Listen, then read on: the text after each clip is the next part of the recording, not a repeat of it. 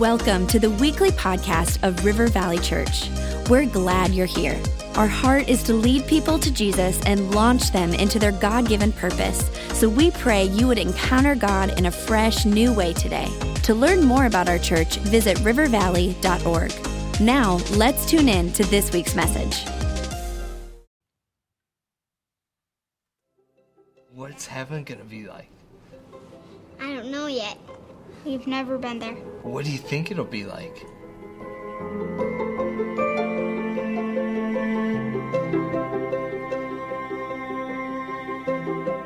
The streets are made out of gold. And it's really bright. Angels, giraffes, giraffes are in the boat. Oh, they're in a boat. Okay. What color boat is it? Maybe red. Bears. There's dogs in heaven, but there's probably not cats. There's lots of buildings. Really tall ones? Yeah. Like really, really tall? Yeah. There's gold everywhere. I think it has sand and a beach. Do you think there are sharks in heaven? No. Starfish? No, I hate starfish. the trees should be green. Or the trees could be gold. There's no death, pain, sickness, or any of that bad stuff. Probably with ballerinas and statues of angels. What about the Statue of Liberty? Would it be there? Mm, yes. What else do you see? Basketball hoop. Basketball hoop?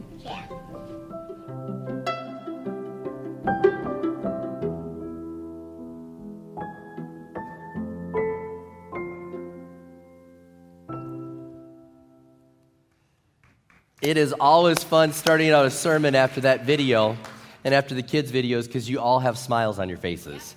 And I watch that every time, and I can't help it, but I smile and I laugh, and I feel bad for the starfish and all the other things that I just love it. And uh, it's been a fun series to do on heaven. And today we're going to wrap it up, and um, we've been getting to something that I- I've just wanted to get to this moment to get heaven all back on Jesus and to get it focused in on Jesus. So that's where we're going uh, towards the end of this service. And at all of our campuses, we're going to end with just a time of worship, uh, just singing about Jesus and trying to get a greater revelation of our Lord and Savior. Because uh, Billy Graham was asked, Where is heaven? And he said, I don't know exactly where heaven is, but I know Jesus is there, and that's where I'm going. And it's really, heaven is all about Jesus. Jesus is there, and that's where we're going, and that's what's going to make it heaven. And so I want us to just make sure that we end focused in on Jesus with a greater revelation of who he is. Um, we have had some great resources in this and uh, haven't been able to cover everything. And again, if you are interested in more on this, uh, Randy Alcorn wrote a great book on heaven, been a great resource in this whole series. And if I could just say this, I want us to lean into heaven. Let's keep leaning into heaven. I shared that illustration early on about uh, the uh, elderly gentleman that my family used to pick up on the way to church. And uh, he had special needs, and he used to say, You know, we're going to heaven. Jesus is going to be there. Ooh, hallelujah. I mean, I was walking through the hallway of the church, and people come up to me and they go, Ooh, hallelujah. I was like, All right, you're leaning into heaven. And, and Gene was leaning into heaven so much. He knew it would be amazing. And I thank God that we are just leaning into heaven and saying, God, we want to, to press in. Of course, we answered uh, all sorts of questions about heaven last week, and um, I think it created um, more questions even as we answered questions. And I hope you feel assured that heaven, heaven will not be boring. Heaven will be amazing. It'll be spectacular. It'll be ever expanding knowledge of God, ever expanding opportunities that are going to happen, and it will not be boring. And uh, I just can't say it enough. Start living your faith in a vibrant way today, and your view of heaven will change completely. And uh, whatever you see here is just a taste of how good heaven can be. Um, one person did ask this, and it came up several times, I guess, so I, I just want to uh, answer this. They said, I understand all this about heaven and eternity, but what's to make sure that we don't repeat this cycle that just happened? What's to make sure that one of us doesn't rise up and all of a sudden lead a rebellion? And I thought, well, that's a good question. And it did make me laugh because I once had a guy um, come into our church and he said, You know, I, I think I'm the Antichrist. And I, I was like, no, I don't think you are. And he goes, no, I think I'm the Antichrist. And I was trying to assure him he was not the Antichrist. And finally I just said, listen, you are not smart enough to be the Antichrist. You're not him, all right? So I think I solved it. But anyways, oh, it was a counseling gift there. Um, but people said, what, what's going to stop us from doing this? I mean, we could do it again. Why wouldn't we go ahead and be rebellious? And here's the best answer I can tell you is that we'll have the example to look at. We'll have the example. If you think about Satan bowing up against God and having pride fill his heart and saying, I'm as good as you, I'm as great as you, there was no previous example of rebellion. But now we'll have that example of rebellion that it's wrong and that there's no one as great as God. We have the example of Jesus as our Savior. We have all this, and the fact that this, this previous example basically will live in eternity saying, Been there, done that, not interested. That doesn't work. And so we will exalt our King, our Savior, our Lord, and we will not fall back into that pattern, uh, into repeating what has already happened. So let me give you a couple things before we focus in on what does Jesus look like in heaven? Um, again, answering some of the questions, I guess. What is Jesus doing right now in heaven? And I think as we answer these things and we look at what the Word of God has to say, it's going to give us some comfort. It's going to give us some joy. It's going to bring us some peace. And I really think if we thought more of how Jesus was actually living right now in the presence of God the Father, we would live differently with this knowledge. So in Acts chapter 1, verses 9 through 11, Jesus ascends into heaven. And this is what the Bible says. Now, when he had spoken these things while they watched, he was taken up, and a cloud received him out of their sight. And while they looked steadfastly toward heaven, as he went up, behold, two men stood by them in white apparel, who also said, Men of Galilee, why do you stand gazing up into heaven? This same Jesus who is taken up from you into heaven will so come in the like manner as you saw him go into heaven. So he ascended into heaven, and we're waiting for him to return. But what is he doing until uh, he returns? The first thing, again, we've talked about already, but it says that he's preparing a place for us. I can tell you this he could either be overseeing the entire project of the heaven expansion, or he could literally be building. I think he's actually overseeing the expansion uh, progress and all the things that are going on in heaven. But John 14, 1 through 4 says, Do not let your hearts be troubled. You believe in God, believe also in me. My Father's house has many rooms. If that were not so, would I have told you that I'm going there to prepare a place for you? And if I go and prepare a place for you, I will come back and take you to be with me, that you may also be where be where I am. You know the way to the place where I am going. Heaven is expanding, and I think it's amazing. I love the fact that they talk about our universe is expanding, and I think heaven is expanding right now. And everyone that calls upon the name of the Lord, that is, is calling for Jesus to forgive them, heaven is expanding. And last week I just felt it so strong, and it's been my new prayer for our church. Lord, let our church be so busy that heaven is constantly expanding because of our efforts that we'll keep sending more missionaries, we'll keep reaching our neighbors, we'll keep adding services, adding campuses. But we want to be a church so busy um, that God is constantly building and adding on to heaven. So He's preparing a place for us. That's what it says He's doing right now. But it gets better.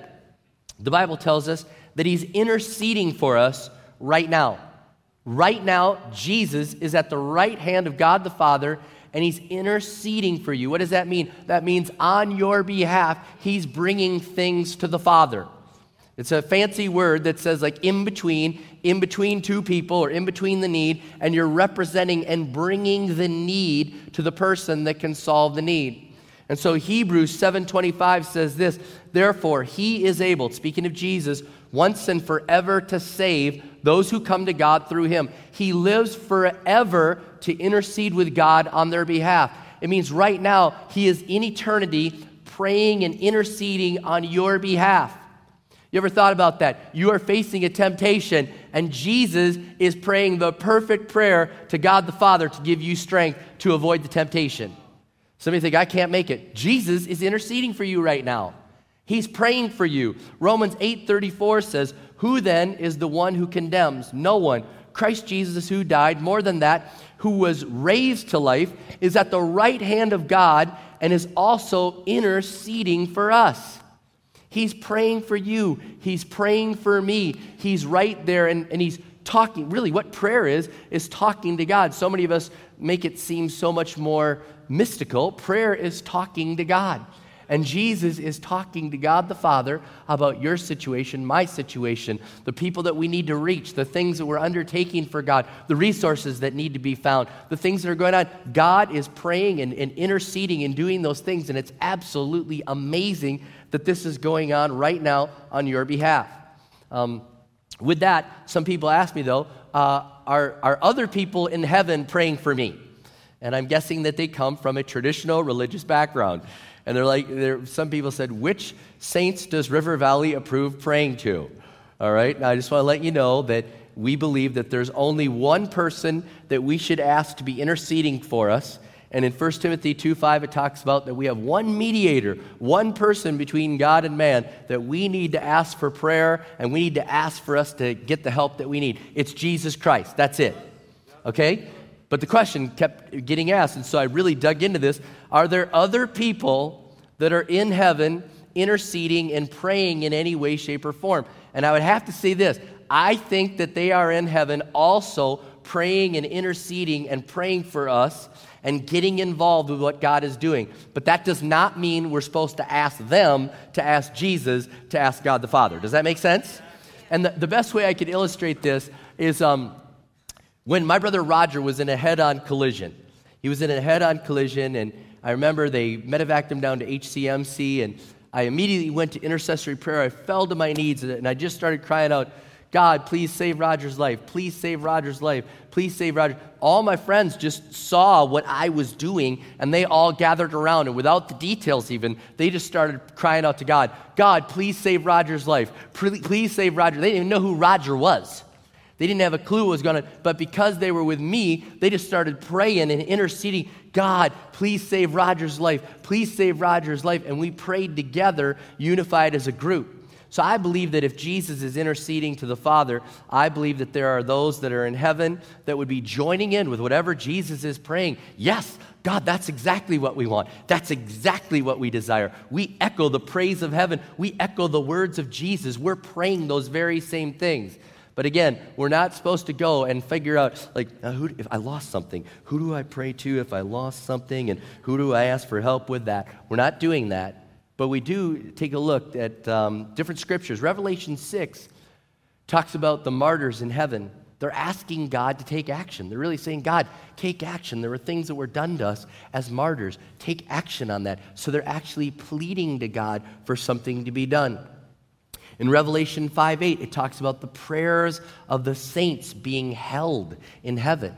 That the prayers are there, that there's going on. It doesn't say that the prayers are only those of those who are on earth. It could be those in heaven that are praying and bringing things before God the Father. And it's an interesting thing.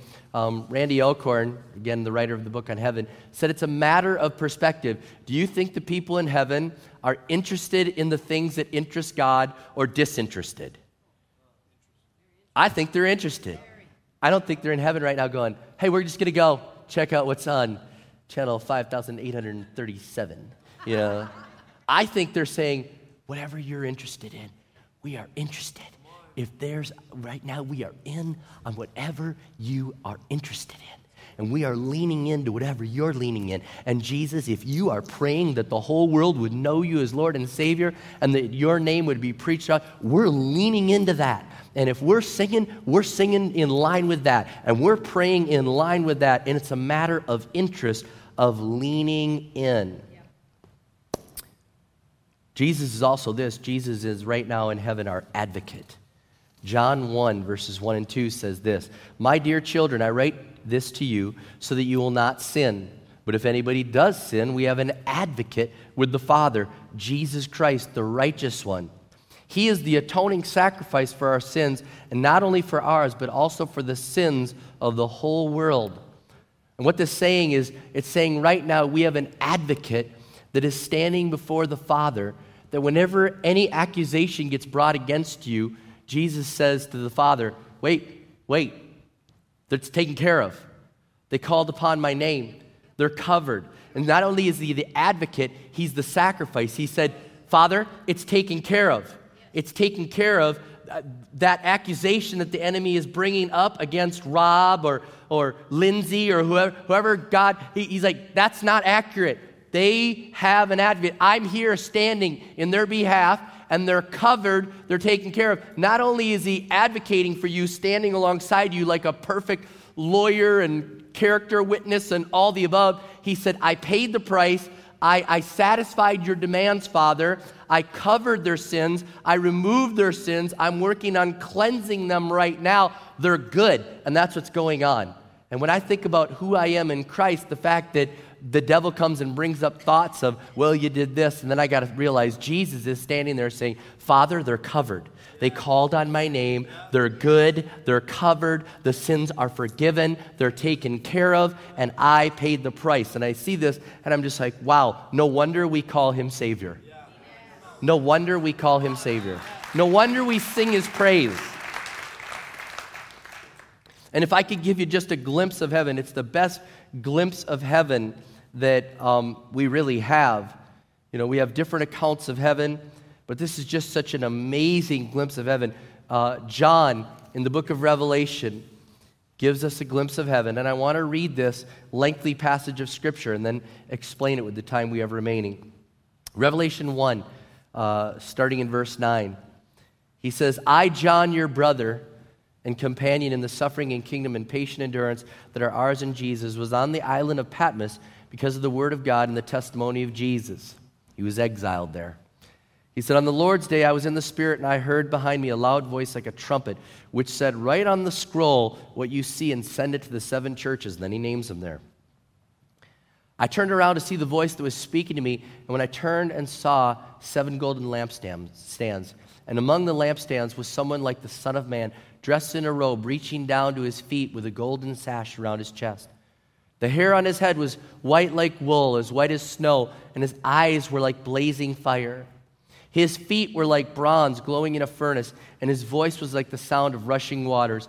In his right hand he held the seven stars, and coming out of his mouth was a sharp, double edged sword. His face was like the sun shining in all of its brilliance. When I saw him, I fell at his feet as though dead. Then he placed his right hand on me and said, Do not be afraid. I am the first and the last. I am the living one. I was dead, and now look, I am alive forever and ever. And I hold the keys of death and Hades. Right there for what you have seen, what is now and what will take place later. The mystery of the seven stars that you saw in my right hand and of the seven golden lampstands is this the seven stars are the ministers of the seven churches, and the seven lampstands are the seven churches. Now, let me just explain this. John has a revelation of Jesus, and I just want you to gather this and capture this. This is John, the beloved apostle, the beloved disciple, the one that said, I was close to Jesus. I was so close to Jesus. He has a revelation of Jesus, and he says this is John, I'm, I'm just John, just a guy, just John, writing this to you guys. And I was on this drab little island of Patmos, not much to it. I was exiled. And I had this vision of heaven, and he said, and I, I heard a voice like a trumpet. And if I could tell you this, how many, I think that the voice of Jesus must have been very normal when he was on earth. And the only reason I could say this is kids would be afraid of a very trumpet sounding voice. And kids were not afraid of Jesus. But it says here that John, when he, when he gets in the presence of Jesus, Jesus' voice is like this write this down. I mean, like a trumpet. And there's going to be a day that we're going to hear the voice of Jesus, and it's going to be amazing and powerful. I mean, if you've ever seen the guy that does the boxing stuff, he's like, let's get ready to, you know, he, get, he tries to make his voice. Jesus, it's going to be, write this down. I am Alpha and Omega. I mean, it's going to blow our mind. And I thank God that He whispers to me now. And I thank God that I can look forward to this moment when it is all of the above Dolby, Cinemax, stereo, sound, all the above. And He says, I am Alpha and Omega. And I think that's very important that someone needs to hear this. He's saying, I'm the God that finishes what I start. I finish what I start. I'm Alpha and Omega. Everything you need is in me. And he says this to John. And then he says, John's just describing Jesus, what he looks like. And in verse 13, he says, He was dressed in a robe reaching down to his feet with a golden sash around his chest. And I want to let you know that when he was telling us this, John was telling us Jesus is dressed like a king in heaven. Jesus is dressed like a king. And it's very important. He said his robe was all the way to the ground. See, because if you were a worker, you'd have your robe up off the ground because it would get dirty and you need to work a little bit. And if your robe was down by the ground, it meant that you were in clean places and royal places. And so John is trying to tell us, guys, I'm getting a glimpse of who Jesus is, and he is King Jesus. And he's wearing a gold sash, and it's absolutely amazing this picture that he's getting. Totally different than anything John has ever seen. And of course, I've already read it, but I'll read it again. Verse 14, it says, his, his hair on his head was like white, like wool, white as snow. His eyes were like blazing fire. His feet were like bronze glowing in the furnace, and his voice was like the sound of rushing waters. In his right hand, he held the seven stars, and coming out of his mouth was a sharp double edged sword. His face was like the sun shining in all its brilliance. And if I could stop for just a moment, the stars that it's talking about there really are pastors, not celebrity stars, but just little lights pointing to the big light. And Jesus, if you can get this picture, he says, I'm holding the church in my hand right now. Think about this. Jesus is holding the church in his hand, and everything we do is because of Jesus. And every person that's ministering is ministering through the power and strength of Jesus. He's like, I'm holding you, I've got you, and everything you do is in my hands. And John's getting this revelation like, this is blowing his mind.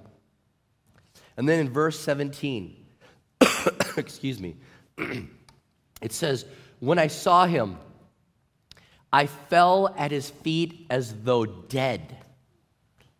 I want us to grab this picture of Jesus right now, and as we get ready to worship for just a moment in all of our services. When I saw him, I fell at his feet as though dead. This is John, the beloved disciple. This is the one that was closest to Jesus, closer than anyone really on this earth was to Jesus. And when he sees Jesus in heaven, he has this moment like, wow, wow, I, I can't even stand in the presence of the one that I called my friend. Do you get this? I can't even stand in the presence of the one that I called my friend. I'm in awe, and I fell at his feet like I was dead. And he was just so overwhelming. And when I think about this, this is it's been a 55 year gap according to you know the history of this since jesus has left the earth it's about a 55 year gap and john's now like wow i knew jesus when he was riding on a donkey I knew Jesus when he was being whipped and suffering and paying the price. I know Jesus when he was betrayed. I know Jesus on the earth and, and the pain that he was feeling. I, I know Jesus and all this, but I've never seen Jesus like this. This Jesus blows me away to the point that I fall on my knees. And there's a reverence there, there's a holiness there, there's an awe, the, an all powerful Jesus. And I think that we've got to lift our, our view of Jesus higher. We've got to get a little bit more Revelation 1 Jesus in our life right now. So many times we, we understand that he came in the form of a servant. We understand that he made himself of no reputation. We understand that he paid the price. He willingly was led like a lamb to the slaughter. But John's saying, wait till you see Jesus. Wait till you see him now. He's king, he's conqueror, he's Lord of lords, he's Savior, he's all powerful. And when you pray, when you have a need, when you have something that's going on in your life, that's the Jesus you should be seeing now. That's the Jesus we should be grabbing hold of. And it just blows my mind that if John was like, I fall at your feet, I fall at your feet, I fall at your feet, you're so amazing, then I'm just wondering, I think it'd be so appropriate for us to just say, Jesus, I fall at your feet. I fall at your feet. I want a greater revelation of who you are right now and what you're doing in heaven. Right now, you're interceding on my behalf. I don't have to give in to those sins and those temptations. Right now, you're pleading before the Father for me and the prayers I'm praying for my family to find faith. You're praying with, and I'm praying with you, and we're praying together. And you're all powerful, God. You're bigger than my problem. And if it blew John away when he had a glimpse of Jesus, I think it should blow us away when we think about Jesus in heaven.